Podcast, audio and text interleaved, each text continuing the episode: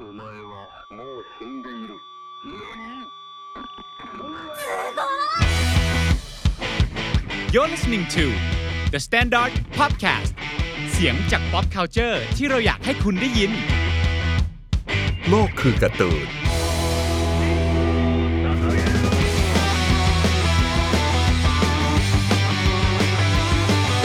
สวัสดีครับ ยินดีต้อนรับเข้าสู่รายการโลกคือการ์ตูน รายการที่เชื่อว่าการ์ตูนยิ่งใหญ่เหมือนเป็นโลกทั้งใบของใครหลายคนนะครับโลกที่เราจะเอามาคุยกันวันนี้นะจะเป็นโลกต่อเนื่องของวันพี e ที่เราจะเคยบอกหลายครั้งว่าวันพี e เนี่ยเราถ่ายเป็นเซตเนาะครั้งที่แล้วเราถ่ายไป 10 ตอน ก็จะเป็นธีมของกลุ่มโจรสลัดหมวกฟางครับแล้วทีเนี้ยก็จะมีหลาย ๆ คนเข้ามาคอมเมนต์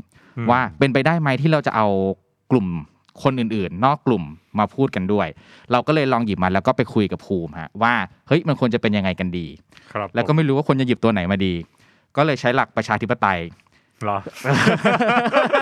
เหรอตัวละครนี้คือตัวละครที่มีคนอยากให้เราเอามาพูดถึงมากที่สุด จากเท่าที่เราไปเก็บคอมเมนต์มานะก็คืออเอสครับครับผมหนึ่งในตัวละครที่รัก และสำคัญต่อเรื่องมากมากและอืมเจ็บปวดมากครับๆ เหมือนกันอันนี้เล่าให้ฟังแบบคือ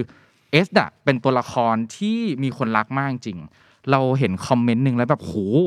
เราไม่เคยคิดถึงมุมนี้มาก่อนเลยอะคอมเมนต์ว่าอะไรเขา trigger อะทุกๆ ครั้งที่เขาคิดถึงความตายของเอสอะอืมเพราะฉะนั้นแบบอย่างตอนที่เราพูดถึงเอสอะในตอนโรบินอะอืมเออตอนนั้นน่ะมันทำให้เขาแบบค่อนข้าง trigger เพราะว่าเขารักตัวละครนี้ มากๆจริงแล้วเขาจะฟังตอนนี้ได้ไหมก็ต้องคำถามก็อาจจะต้องระวังต้องระวังนิดนึง เพราะว่าครับแต่ว่านี้เรามันน่าจะเหมือนที่เราพูดถึงทุกตัวละครแหละเรารักทุกตัวละครจริงๆ เพราะฉะนั้นมันอาจจะทริกเกอร์บ้างแต่เราเชื่อว่ามันจะเป็นการพูดถึงอย่างอย่างอย่างด้วยความรักอืมมากที่สุดอะอืมเออเรารู้อยู่แล้วแหละว่ามันเกิดอะไรขึ้นกับเอสเนาะแต่ว่าเออเราจะลองคุยกันดูว่า ระหว่างทางหลังจากนั้น และการจากไปของเขาเนี่ยมันสำคัญยังไงกับโลกวันพีที่เรารักคบ้ารับงผม นะครับอ่าแต่ว่าก่อนเริ่มออกตัวอีกนิดนึงว่าเรามาถ่ายรายการเนี้ยห่างกันประมาณ3เดือนหรือ4เดือนสามสี่เดือนเลยเหรอ3 4เดือนแล้ว เพราะฉะนั้นความทรงจำของคือตอนนั้นน่ะ เรากลับไปอ่านกันอย่างค่อนข้างเข้มข้นนะไอ้ที่เราอ่านมา10 10ตอนที่แล้วอะมันจะเข้มข้นมากๆ มันจะแบบเห็นเลยว่า พวกเราแม่งแบบโคตรเนิร์ดเออ ตอนนี้ก็เนิร์ดตอนนี้เนิร์ดอยู่เนิร์ดเหมือนเดิมแต่ความทรงจำอาจจะไม่ได้แม่นนัก เพราะฉะนั้นอ่าก็เหมือนเดิมฮะทุกคน ถ้าเราตกหล่นรายละเอียดอะไรไป สามารถเพิ่มเติมช่วยกันเติมความสมบูรณ์ให้กับตอนนี้ได้ใต้คอมเมนต์เหมือนเดิมเลยนะครับ ครับผมเริ่มต้นครับภูมิคาแรคเตอร์ดีไซน์ของ S ครับรู้สึกยังไงบ้างฮะเออจำไม่ได้จำอะไรแทบไม่ได้เลยแต่จำได้ว่าเอสเนี่ยเป็นคนแบบ ถอดเสื้ออ่าอ่าถอดเสื้อตลอดก็อาจจะแบบว่าเป็น ใช้พลังไฟเนาะแล้วอากาศร้อนอะไรเงี้ยอยู่กับทะเลก็เจอแดดร้อนร้อนอะไรเงี้ยก็ก็จริง ๆ ก็เป็นตัวละครที่ให้เซนส์ของการอยู่อยู่ทะเลเหมือนกันนะอืมอืมอ่า ถอดเสื้อรับลมทะเล แล้วก็ล่องเรือไปอย่างชิวๆอะไรเงี้ยแล้ว แล้วมันก็เข้ากับพลังไฟของเขาที่มีความร้อนพอดี แต่แต่สิ่งหนึ่งที่เราสัมผัสได้คือเอสมันจะถูกpresent ในฐานะตัวละครที่ชอบทำอะไรโซโล่อะอืมมทำอะไรตัวคนเดียวโดดเดี่ยว โผล่มาครั้งแรกก็โผล่มาด้วยเรือลำเดียว แต่มีฝีมือพอจะล้มกองทัพได้ทั้งกองทัพอะไรประมาณเนี้ยอ่าเออมันก็เลย มันก็เลยจับความรู้สึกของโดดเดี่ยวของเอสได้อยู่เสมอเสมออืมอืมซึ่งความโดดเดี่ยวอะเราว่ามันมันอาจจะได้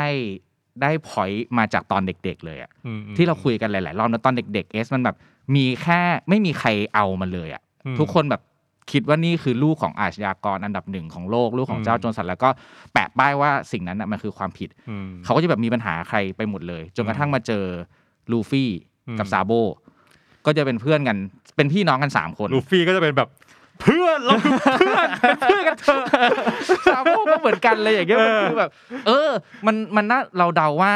เราเดาว่านั่นน่ะ มันคือความรู้สึกของความเป็นเพื่อน แค่ครั้งเดียวที่เอสสัมผัสอืม ถ้าไม่นับดาตันนะดาตันที่แบบเอออันนั้นมันผู้ปกครองหรือว่าอืมกราฟอะไรอย่างเงี้ยแต่ว่าถ้าแบบในฐานะของพี่น้องและเพื่อนที่ทำให้เขาไม่เหงาอะเขาได้รับแค่ครั้งเดียวอืมและเขาก็น่าจะยังไม่ได้เปิดใจให้คนอื่น ๆ มากนักอะอืมเราเลยเห็นว่าเขาชอบที่จะไปทำอะไรอยู่คนเดียวบ่อยอืมๆถ้าแบบตอน flashback อะมันก็จะแบบมีไปตั้งแต่ตอนที่ไปวานโนคุนิอืมก็ไปคนเดียว เออใช่ เออ มันแบบมันเป็นแบบนั้นอยู่เสมอเลยเพราะฉะนั้นเราเชื่อว่าการที่เขาไปคนเดียวอะส่วนหนึ่งเพราะเขาคิดว่า นั่นแหละมันคือสิ่งที่มันทำให้เขาสบายใจที่สุดอืมซึ่งจริงๆมัน contrast กับโลกของโจรสลัดมากเลยนะอืมโจรสลัดมันต้องไปไปเป็นกลุ่มมันต้องมิตรภาพมันต้องใช่ไปทั้งใช่เผ่าพันธุ์ใช่อะไรเงี้ยเออแต่ว่าเอสเนี่ยพอไปโซโล่มันก็เลยให้ภาพจำที่ โอ้คนที่คงเก่งมาก แล้วก็อืมแล้วก็คงมีอะไรพิเศษถึงแบบทำอะไรแบบโดดเดี่ยวอยู่เสมออะไรเงี้ยใช่ จัดการปัญหาด้วยตัวคนเดียว แต่เมื่อไหร่ก็ตามที่ ที่เขาได้รับเพื่อนที่ไว้ใจได้แล้วอะมีกลุ่มอะเขาจะรักสิ่งสิ่งนั้นมากอืมอืมๆเพราะว่านั่นมันนั่นแหละมันคือสิ่งที่เขาต้องการที่สุดอะเรารู้สึกได้ตั้งแต่ตอนที่ที่ที่แฟลชแบ็กเรื่องหนวดขาวอะตอนนั้นเขามีกลุ่มโจรสลัดแหละ คือกลุ่มสเปดที่แบบเป็นเป็นของเขาอะเขาเป็นหัวหน้ากลุ่มแล้วเขาก็จะแบบรักกลุ่มกลุ่มนี้มากๆอะมแบบเอาตัวเองเข้าไปปกป้องเพื่อแบบเฮ้ยทำยังไงก็ได้ทำยังไงกับกูก็ได้อืมอย่าทำอะไรลูกน้องกูมันก็รักมากใช่ไหมอืมจนเข้ากลุ่มหนวดขาวอะ มันก็ชัดเจนเลยว่าโอเค เป็นสถานที่ที่ทำให้เขาแบบมีชีวิตอยู่ได้อืมถึงแม้ตอนนั้นมันจะยังไม่ได้ confirm นะ เพราะว่า confirm มันไป confirm ในในตอนแบบสงครามมารินฟอร์ดอืใช่ไหมแต่ทุกอย่างที่เขาได้รับอะมันคือสิ่งนั้นอะพื้นที่ในการมีตัวตนอยู่เขาก็เลยรักกลุ่มหนวดขาว เออเขาน่าจะเป็นคนมากๆสไตล์แบบว่ากำแพงตัวเขาเออกับคนอื่นอะสูงมาก ใช่ แต่ใครข้ามมาก็ให้ได้ทุกอย่าง ใช่เออ เพราะว่าตอนหนวดขาวอะกำแพงมันสูงมากจริงๆนะอืมมันจะฆ่าหนวดขาวทุกคืนเลยอะอืมคือแบบเออเพราะแบบมันจะฆ่าทุกคืนอะ จนกระทั่งแบบ อันนี้เราจำไม่แม่นแต่เราคิดว่าน่าจะเป็นมาโก้อืมที่มาบอกอะเหมือนแบบเอสน่าจะคุยว่าเออทำไมทำไมถึงแบบยอมเรียกคนคนนี้ว่าพ่อ หรือทำไมยอมรับคนคนนี้ว่าพ่ออะอืมแล้วแบบเหมือนมาโก้มันบอกประมาณว่าแบบ ก็เขาเรียกเราว่าลูกอะอืมมันคือแบบไอ้เฮียแล้วนั่นแหละ มันก็คือ เอสมันมีปมเรื่องอะไรอะ มีปมเรื่องพ่ออืมอืมแล้วหนวดขาวก็เข้ามาเติมแบบสิ่งนี้พอดีอะอืมเพราะฉะนั้นเราเลยว่ามันจะมีอันอันนี้เดี๋ยวอิงไปตอนสุดท้ายนิดนึงคือมันจะมีคนชอบมาพูดกันว่าแบบตอนนั้นทำไมเอสถึง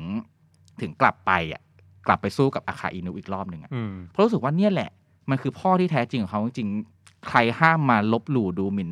ศักดิ์ศรีของพ่อเป็นอันขาดอะอืมถึงแม้พ่อจะไปแล้วนะอืมแต่ศักดิ์ศรีที่พ่อทิ้งเอาไว้อะห้ามใครมายุ่งอื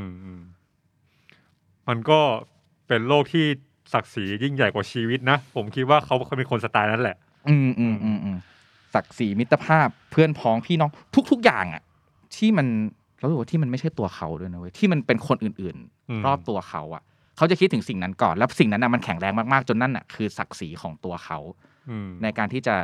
รักษาทุกอย่าง เป็นไงเอาล่ะไว้ตายเลย ตายตายเลย มึงอะมึงแล้วนะ ขอโทษขอโทษขอโทษขอโทษแฟนเอสครับ โอเค ทีนี้เรื่อง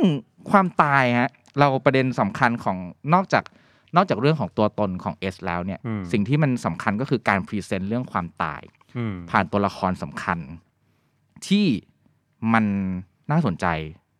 ไม่ค่อยเกิดขึ้นบ่อยนักในโลกการ์ตูน ผมคิดว่าอย่างนี้นะอืมอาจจะยิ่ง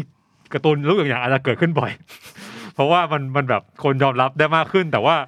โดย common sense ของคนอ่านการ์ตูนอะอืมจะรู้สึกว่าความตายของตัวละครหลักอะหรือตัวละครที่คนมันรักอะมันเป็นเรื่องที่รับไม่ค่อยได้หรือไม่ค่อยเชื่ออืมผมตัวอย่างเช่น เราไม่เคยมีข่าวว่ามิกกี้เมาส์จะตายหรือฮัลโลคิตตี้จะตายอะไรคือคือโดยพื้นฐานอะตัวละคร character ต่างๆอะมันมักจะถูกดีไซน์มาเพื่อเป็นอมตะคือคนวาดอาจจะตายไปแล้วอะนะวอลดิสนีย์ตายไปนานแล้วใช่ป่ะแต่มิกกี้เมาส์มันต้องอยู่ตลอดกาลอะตราบใดที่มันยังขายได้อะอืม เออ sense เหล่าเนี้ยเราก็จะรับมาว่าอ๋อชินจังอะ จะอยู่ไปตลอดกาลโดเรมอนจะต้องอยู่ไปตลอดกาลเออวันพีซเนี่ย ก่อนหน้าที่เอสตายอะเราก็จะแทบไม่เคยเห็น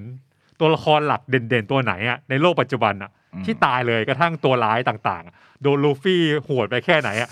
แม่งก็ยังไม่ตายมันก็เหมือนว่า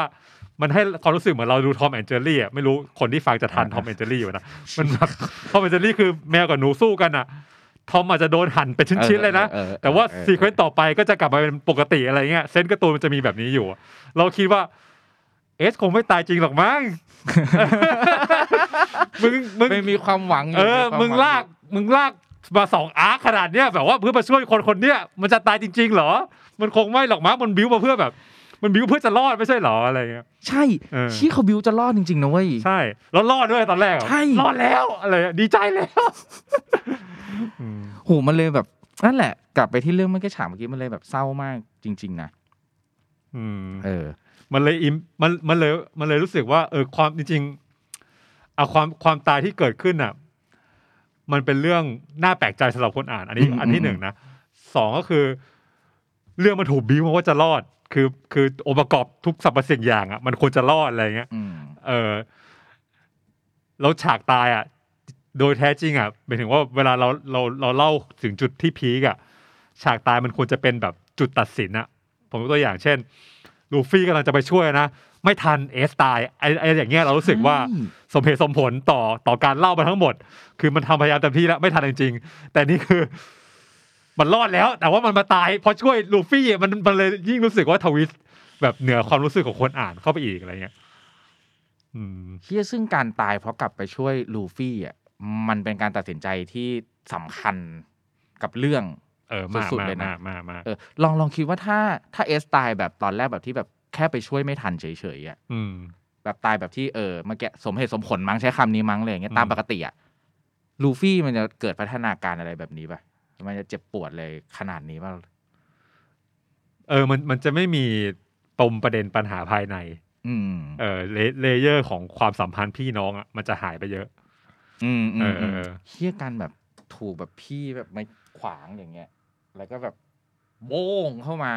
เออหมัดทะลุปุ้งออกมาอย่างเงี้ย มันแบบเฮี้ยคนคนหนึ่งคนที่เรารักมากที่สุดในชีวิตตายเพราะปกป้องเราเองอะไรอย่างเงี้ยอืมเฮี้ยโคตรโหดเลยนะ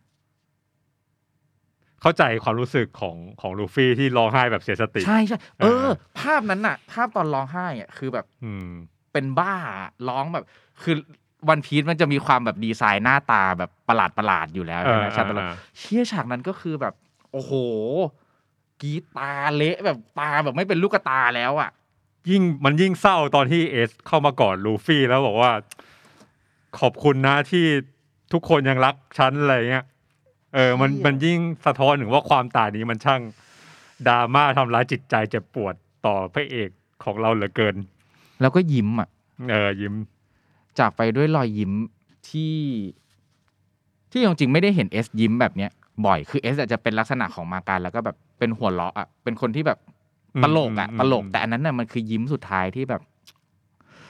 คือถ้ามันยิ้มแบบในสถานการณ์อื่นน่ะมันจะเป็นยิ้มที่เราเรียกว่ามันคือรอยยิ้มที่แบบสวยงามแล้วแบบอืมอบอุ่นมากๆอะไรอย่างเงี้ยอืมแต่พอมันมายิ้มตอนนั้นมันก็เลย เออเศร้านะเนี่ยมันมันมันให้ภาพ เออให้ความรู้สึกของการอ่านที่แปลกเหมือนกันนะจริง ๆ แล้ว ผมไม่คิดว่าฉากอาร์คสองอาร์คที่เกิดจากการช่วยอะมันจะมีโมเมนต์ในมุมของคนที่กำลังจะถูกประหารอะว่ารู้สึกยังไง มันมันให้มันให้มุมมองแบบเหมือนแบบ เราเล่นเกมมาริโออะแล้วอยู่ดีมันก็ไปเล่ามุมมองของเจ้าหญิงพีซอะที่มาริโอกำลังจะมาช่วยอะว่าจริง ๆ เจ้าหญิงพีซก็มีความกังวลมีความกลัว แล้วความรู้สึกขอบคุณ ที่คนกำลังจะมาช่วยเขาหรืออะไรเงี้ยเออมุมมองเหล่าเนี้ยมันทำมันทำให้เกิดไดนามิกในการเล่าที่ที่แปลกใหม่ในการแบบฉากช่วยชีวิตเหมือนกันอะให้คล้าย ๆ สมมุติถ้าบีชบีชมันไม่มันไม่มีเล่าว่าชื่ออะไรแล้วเบียร์กุยะลูเคียลูเคียแบบ จะรู้สึก trauma อะไรในวัยเด็กไหมกับการที่อิจิโกะจะมาช่วยหรืออะไรอย่างเงี้ยมันมันจะเป็นแบบคนที่ถูกช่วยมันมักจะเป็นเครื่องมือที่จะที่จะบิวให้ตัวคนมาช่วยอะดูโดดเด่นใช่ไหมแต่ว่าแต่ว่าเอสไม่ใช่อย่างนั้นเอสเอสถูกนำเสนอว่าเป็นคนหนึ่งที่มีชีวิตจิตใจที่ที่รู้สึกขอบคุณก่อการช่วยเหลือ แม้ว่าอาจจะไม่สำเร็จหรืออะไรเงี้ยอ่า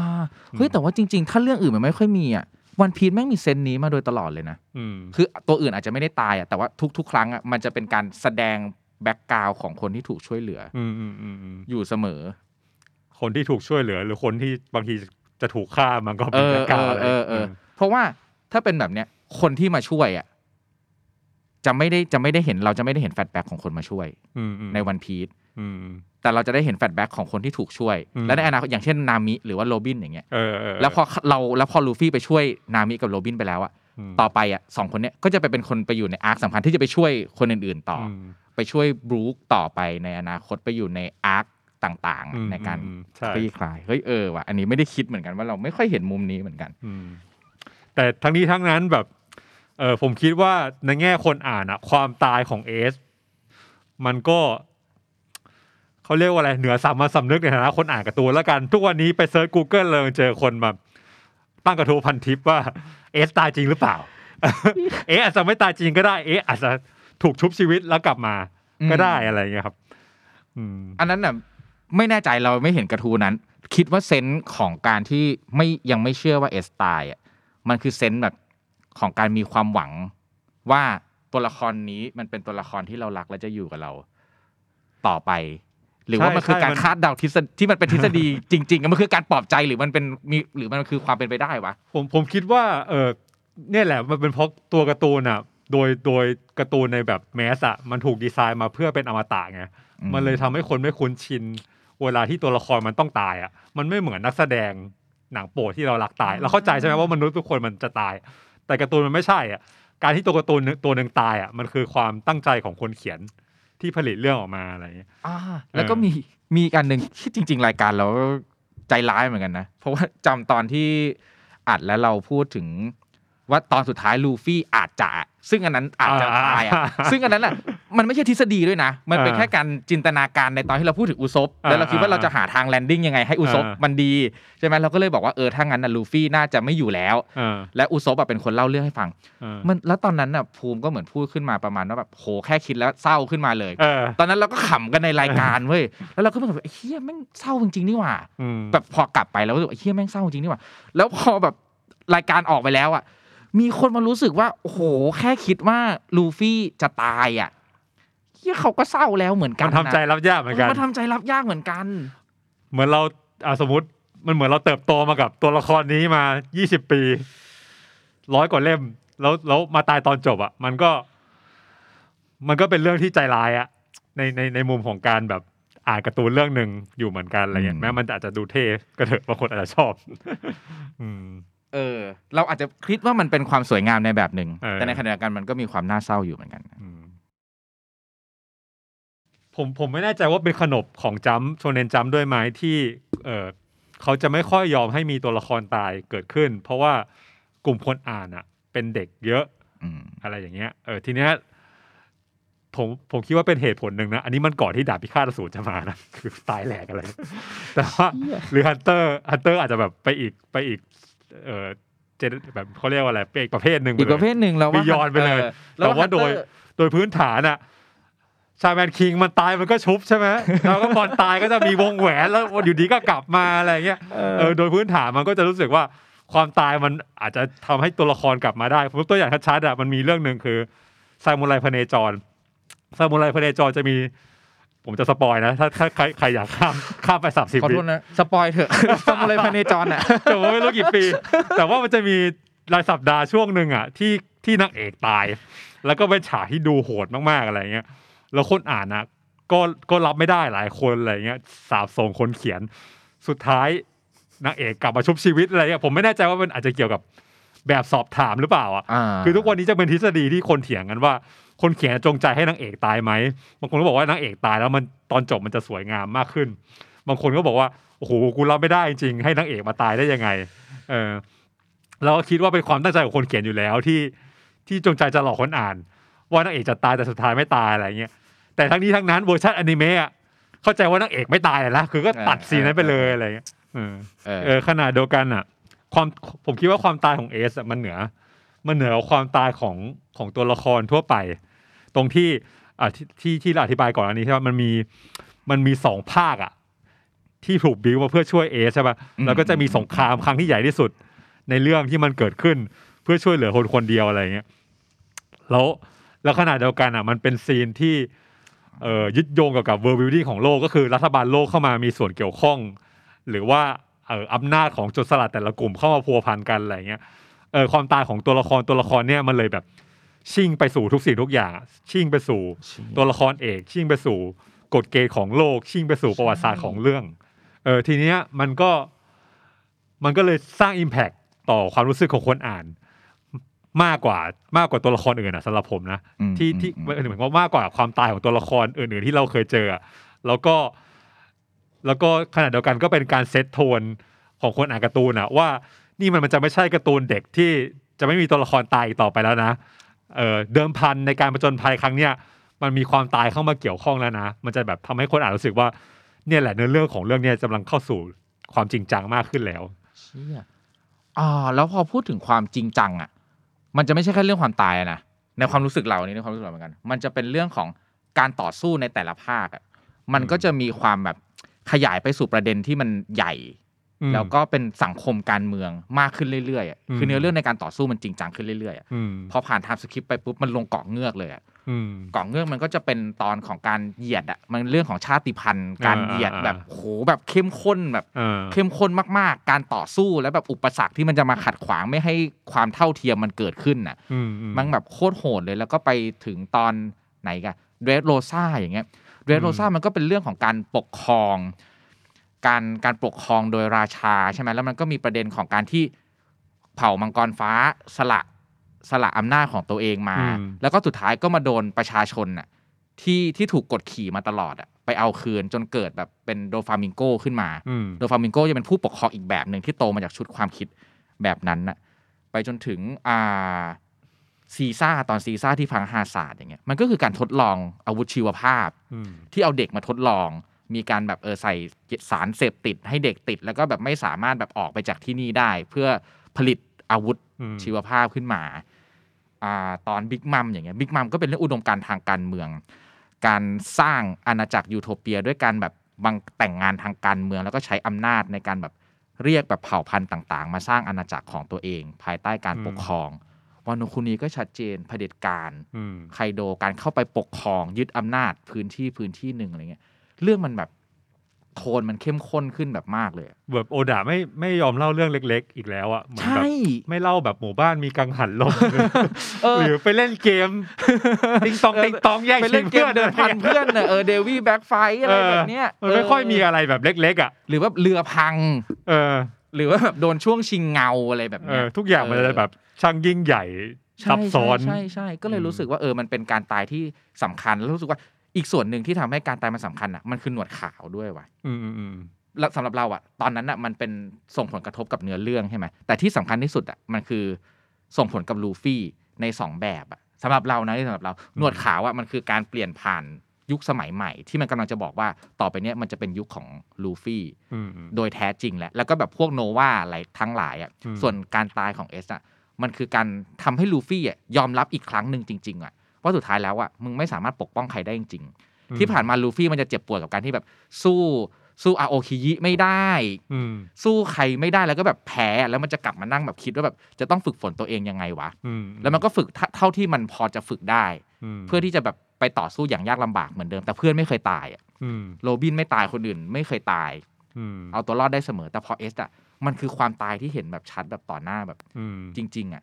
เจ็บปวดจริงๆอะมันการก็เลยปกป้องไม่ได้จริงๆครั้งแรกใช่ใช่อืมสูญเสียไปเลยต่อหน้าต่อตามันก็เลยอืมนำไปสู่ part แบบไทม์สคริปที่มันอืมโอเค ยุคสมัยใหม่ของจริงกูจะต้องเก่งขึ้นแล้วนะแข่งแกร่เพื่องปกป้องของจริงเพื่อนให้ได้จริงๆใช่อืมถ้าไม่นับจนมาถึงแบบไคโดอะเราจะเห็นว่าลูฟี่มันเก่งขึ้นแบบอืมากๆจริงๆอะแบบพร้อมแล้วเป็นยุคสมัยของมันแล้วจริง ๆ พร้อมกับเนื้อเรื่องที่มันเข้มข้นขึ้นไปด้วยอืมเออ แต่ในแง่หนึ่งอะผมคิดว่าความตายมันไม่ใช่แค่คนคนหนึ่งหมดอายุไขอะแต่ว่า ประเด็นมันอยู่ที่ว่าคนชีวิตของคนคนนั้นอะ เขาได้ฝากอะไร อืม ไปสู่สิ่งอื่นๆ หรือคนอื่นๆในวันที่เขาตายด้วย ที่ชัดที่สุดนี่คือ ก็คงจะเป็นหนวดขาวคือ คือเขาอะแทนที่จะเลือกการมีชีวิตอยู่ เขาเลือกที่จะตายอย่างที่สามารถเปลี่ยนแปลงสิ่งต่างๆอย่างที่เขาเชื่ออม ดีกว่าอะไรเงี้ยจริงๆจริง ๆ การที่เอสเดิมพันชีวิต เพื่อปกป้องศักดิ์ศรีของของพ่อ มันก็แง่หนึ่งก็เหมือนกันคือเขารู้สึกว่าสิ่งเนี้ยสำคัญกว่าการมีชีวิตอยู่ห รือกระทั่งว่าชีวิตของลูฟี่สำคัญกว่าชีวิตเขาเขาเลยจะเป็นต้องปกป้องอะไรก็ตามอะไรเงี้ยอืมเพราะเพราะว่าการการที่ชีวิตหมายถึงว่าถ้าถ้าเราสังเกตในในอาร์คสงครามอะเราจะเห็นว่าคนมันพยายามช่วยลูฟี่เยอะมากใช่ไหมแล้วการที่ชนช่วยลูฟี่บางคนก็ต้องยอมสูญเสียชีวิตไป เพื่อให้คนคนนี้มันยังรอดอะ มันไม่ใช่แค่ว่าเขารักมันหรือว่ามันแบบ เป็นคนที่จิตใจดีหรืออะไรเงี้ยอืมแต่ว่าเดิมพันอันเนี้ยมันคือมันจะบอกตลอดว่าเป็นการเดิมพันของยุคสมัย คือรู้ว่าถ้าเรารักษาชีวิตไอ้คนเนี้ยต่อไปได้อะอืมยุคสมัยจะต้องเปลี่ยนแปลงแน่นอนความเปลี่ยนแปลงที่พวกเขาฝันถึงอะมันจะต้องเกิดขึ้นแน่นอน ถ้าเราให้ไอเด็กคนเนี้ยเติบโตต่อไปอะไรเงี้ยเออมันคือการยอมแลกชีวิตเพื่อส่งต่อไปอีกชีวิตหนึ่งอะอ่าอืมแล้วแอบรู้สึกว่า โหยิ่งพอแบบพูดแบบเนี้ย ไอตัวละครที่จะทำแบบนี้ได้ตอนเนี้ยใน part เนี้ยมันคือเอสเอ้ยมันคือหนวดขาวแล้วก็อืมเอสใช่ไหมแล้วยิ่งเขาบิวถ้าดูดีอะบิวเอสเนี่ยมันจะเป็นตัวละครที่อาจารย์โอดา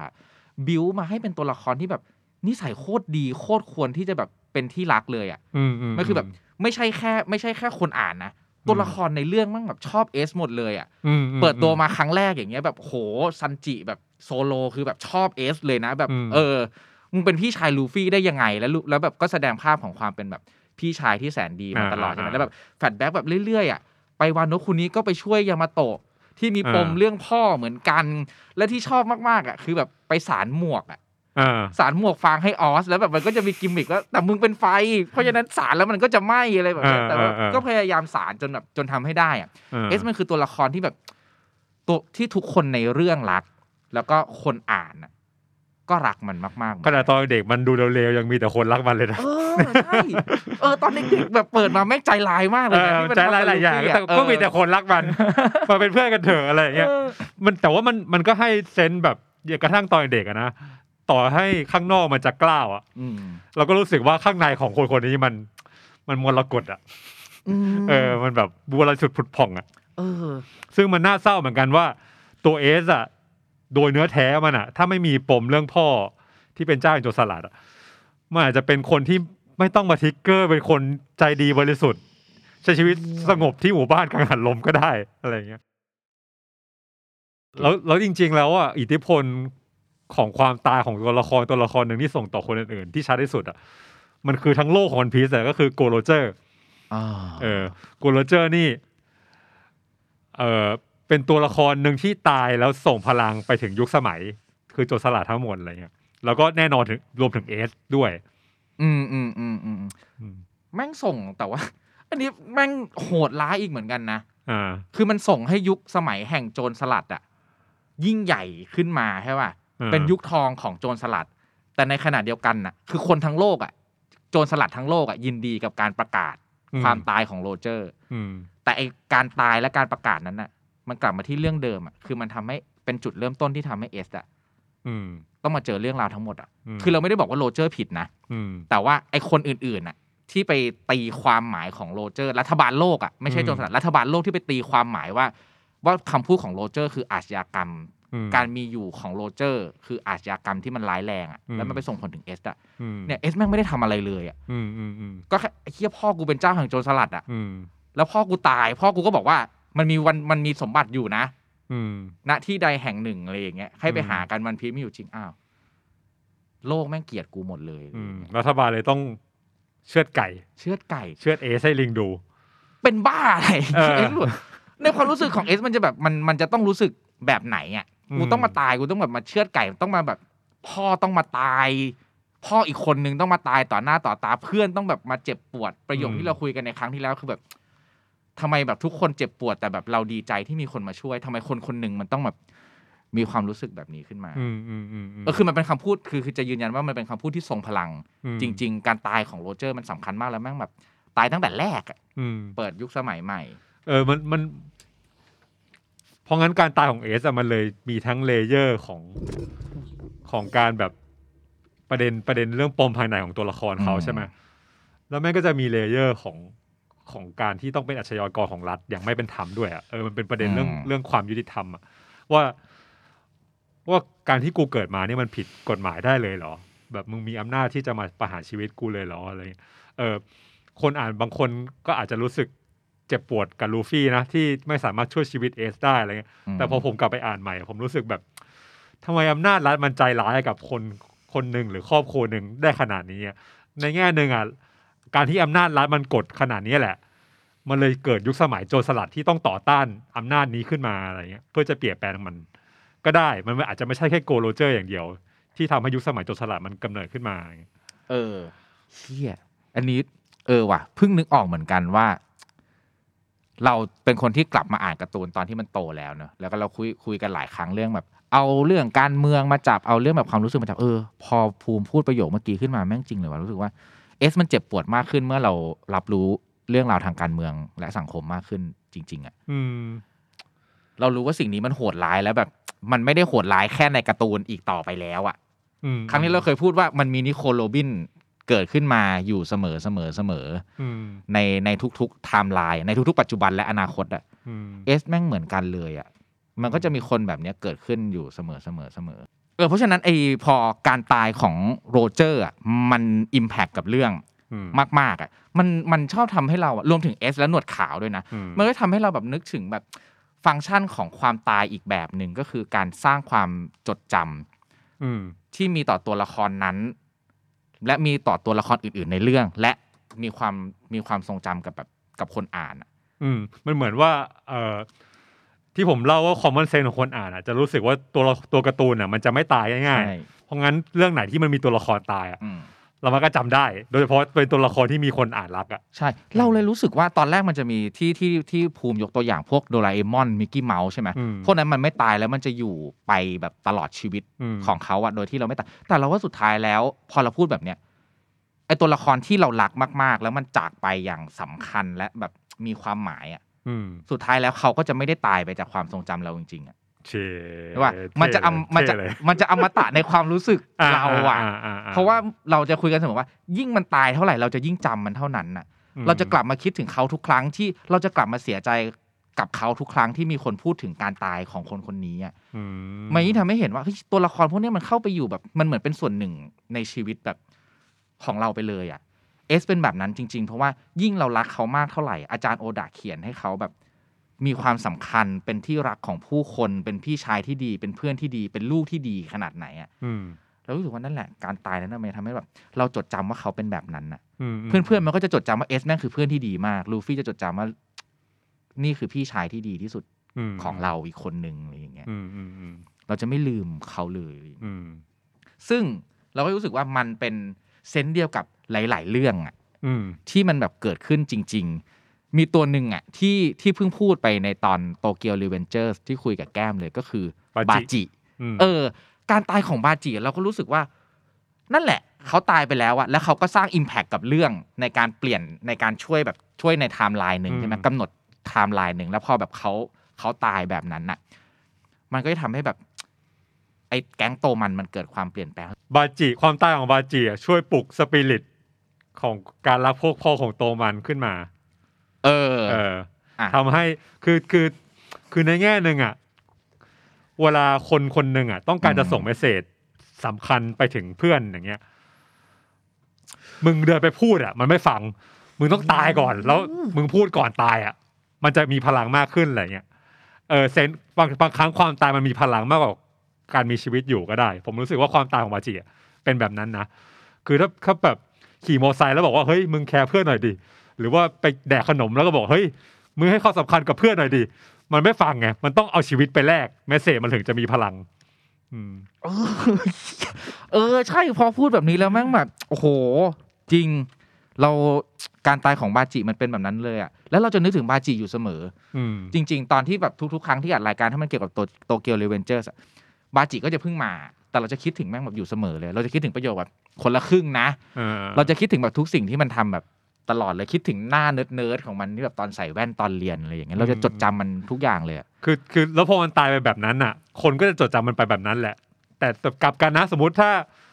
ถ้ามันพยายามไปบอกเพื่อนว่าแบบ เฮ้ย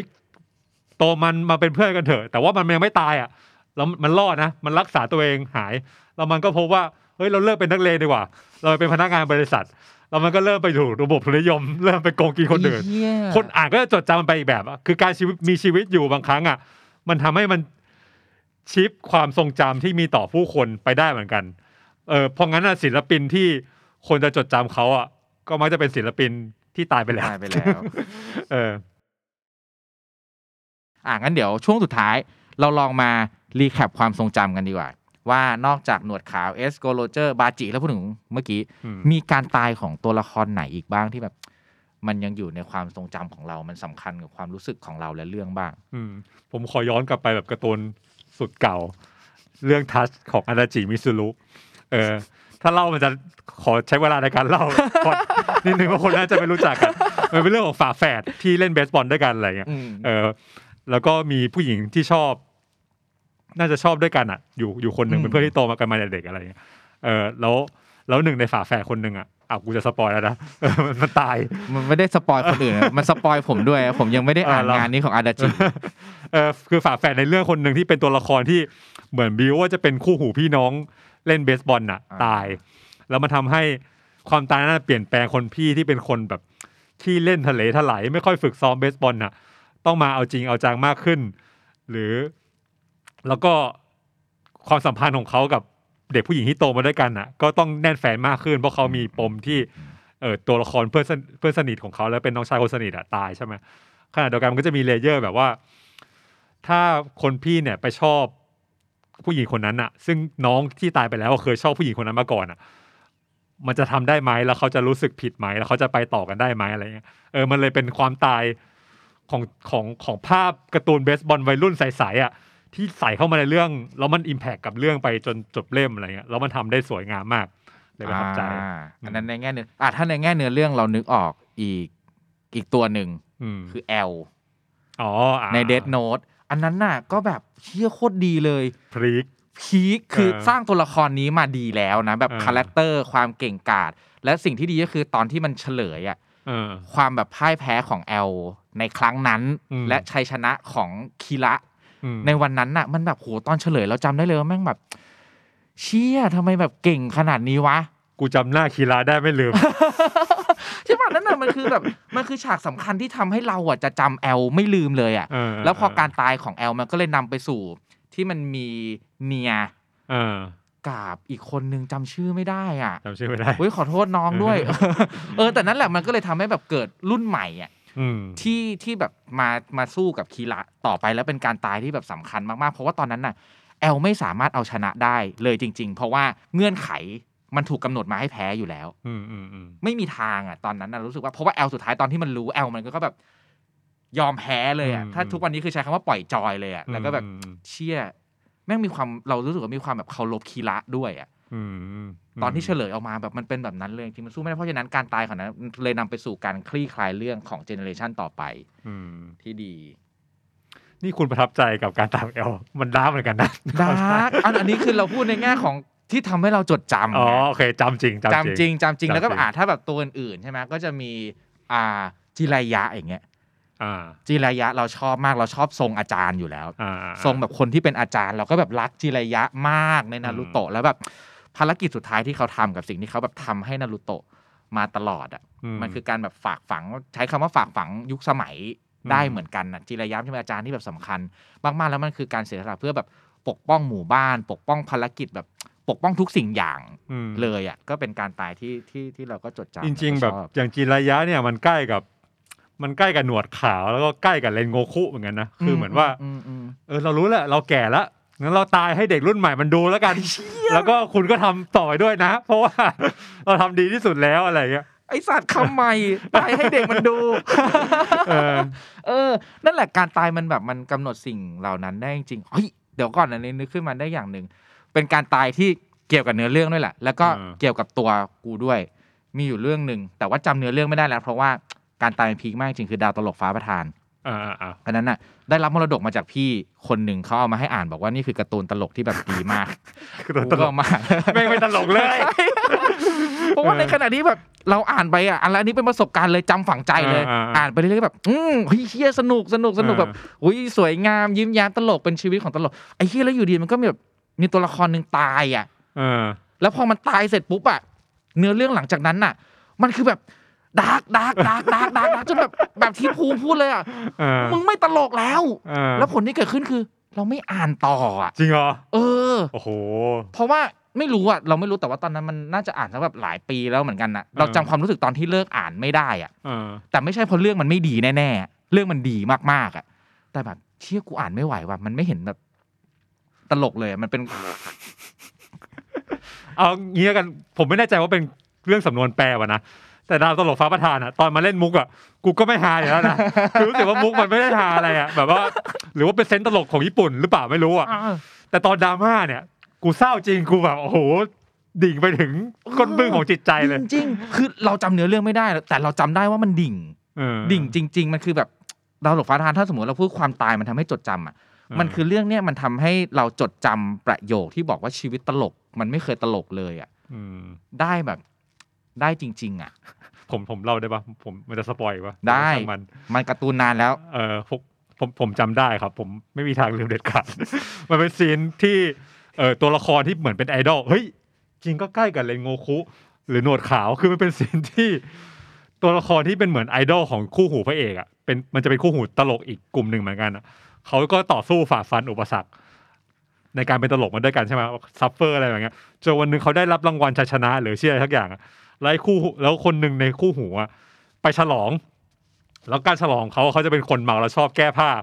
มันก็เมาแล้วแก้ผ้าไปในหิมะ แล้วก็แก้ผ้าแก้ผ้าไปเดินกลางเก้าอี้ แล้วก็ยิ้มอย่างมีความสุขที่เราได้รับชัยชนะแล้ว ตอนที่เราอ่านเราก็รู้สึกว่าโอ้โหเป็น scene ที่สวยงามจัง ปรากฏตอนเช้ามันตายเพราะไปแก้ค่ากลางหิมะ มันเลยทำให้เรารู้สึกแบบ เชี่ยอะไรวะเนี่ยมันแบบเอาอย่างนี้เลยเหรออะไรอย่างเงี้ย แล้วความตายเนี่ยก็ชิ่งไปสู่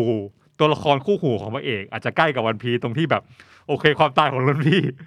มันถูกส่งต่อพุชเป็นแรงผลักดันให้ตัวละครเอกว่า เราจะใช้ชีวิตต่อไปยังไง เราจะแบบจัดการกับความรู้สึกเหล่านี้ยังไง เราจะ drive เอาความตายเหล่านี้มา drive ชีวิตเราได้ยังไงบ้างอะไรเงี้ย อืมพุ่งตรงนะจำฉากคือจำภาพเป็นฉากไม่ได้อะ แต่ความรู้สึกกูดิ่งอีกแล้วเนี่ยเออ มันเป็นเออเออ มันเป็นการตายที่แบบสำคัญมาก ๆ จริง ๆ เช่นเดียวกับหลาย ๆ ตัวละครในวันนี้เราอาจจะมีเวลายกตัวอย่างได้ไม่เยอะ เพราะฉะนั้นเดี๋ยวก็เหมือนเดิมนะครับ ช่วยกันแชร์ความรู้สึกได้ในประเด็นของ S ความรักที่มีต่อ S อาจจะเป็นอะถ้ายืนยันอีกครั้งว่าถ้าสมมติว่ามันทริกเกอร์ใครขึ้นมาจริงเราขออภัยจริงๆมันจะมีบางช่วงที่เราตลกกันบ้าง เราอืมพูดอะไรแบบนี้กันบ้างแต่ว่าเรายืนยันอีกครั้ง ทุกคนน่าจะพอสัมผัสได้เมื่อรายการมาถึงประมาณว่าเราพูดทุกๆอย่างเราหัวเราะเราเศร้าเราจริงจังเพราะว่าเฮ้ยเพราะเรารักการ์ตูนเรื่องนี้อืมจริง ๆ แล้วก็เรารู้สึกว่าการตายของเอสหรือว่าหนวดขาวเนี่ยมันส่งผลที่สำคัญมากๆเป็นการตายที่ต่อให้มันเจ็บปวดแต่ว่ามันสำคัญ จริง ๆ กับเนื้อเรื่องแล้วก็กับกับตัวละครของเราอะเพราะฉะนั้นก็เหมือนเดิมนะครับ แชร์กันได้เลย รู้สึกยังไงกับเอสการตายของเอสและมีการตายของตัวละครไหนอีกบ้างที่ประทับใจ แต่ว่าช่วงที่บอกถึงตัวละครที่ตายการตายที่ประทับใจฝากแบบแปะ spoil alert ไว้นิดนึงอืมในคอมเมนต์สำหรับบางคนที่อาจจะแบบอยากหลบ spoil อะไรแบบเนี้ยนะครับฝากไว้แล้วก็พูดคุยกันได้เต็มที่เหมือนเดิม แต่คสรับปอยผมได้เดี๋ยวผมจะเข้าไปอ่านเหมือนเดิมเลยนะฮะโอเคสำหรับ โลกคือการ์ตูน EP นี้ EP การ EP ของ S เราน่าจะจบกันไปประมาณนี้ก่อนนะครับ แล้วเดี๋ยวกลุ่มตัวละครอื่น ๆ ที่อยู่นอกเหนือจากกลุ่มหมวกฟาง จะเป็นใครเนี่ยก็สามารถคอมเมนต์กันเอาไว้ได้เหมือนเดิมนะครับ เดี๋ยวถ้ามีโอกาสในครั้งหน้า ครั้งล็อตหน้าที่เรานัดอัดรายการกับสะอาดเดี๋ยวเราอาจจะหยิบมาคุยกันอีกได้ในคตอรันบต่อๆไปนะครับสำหรับตอนนี้ขอบคุณมาก ๆ สวัสดีครับ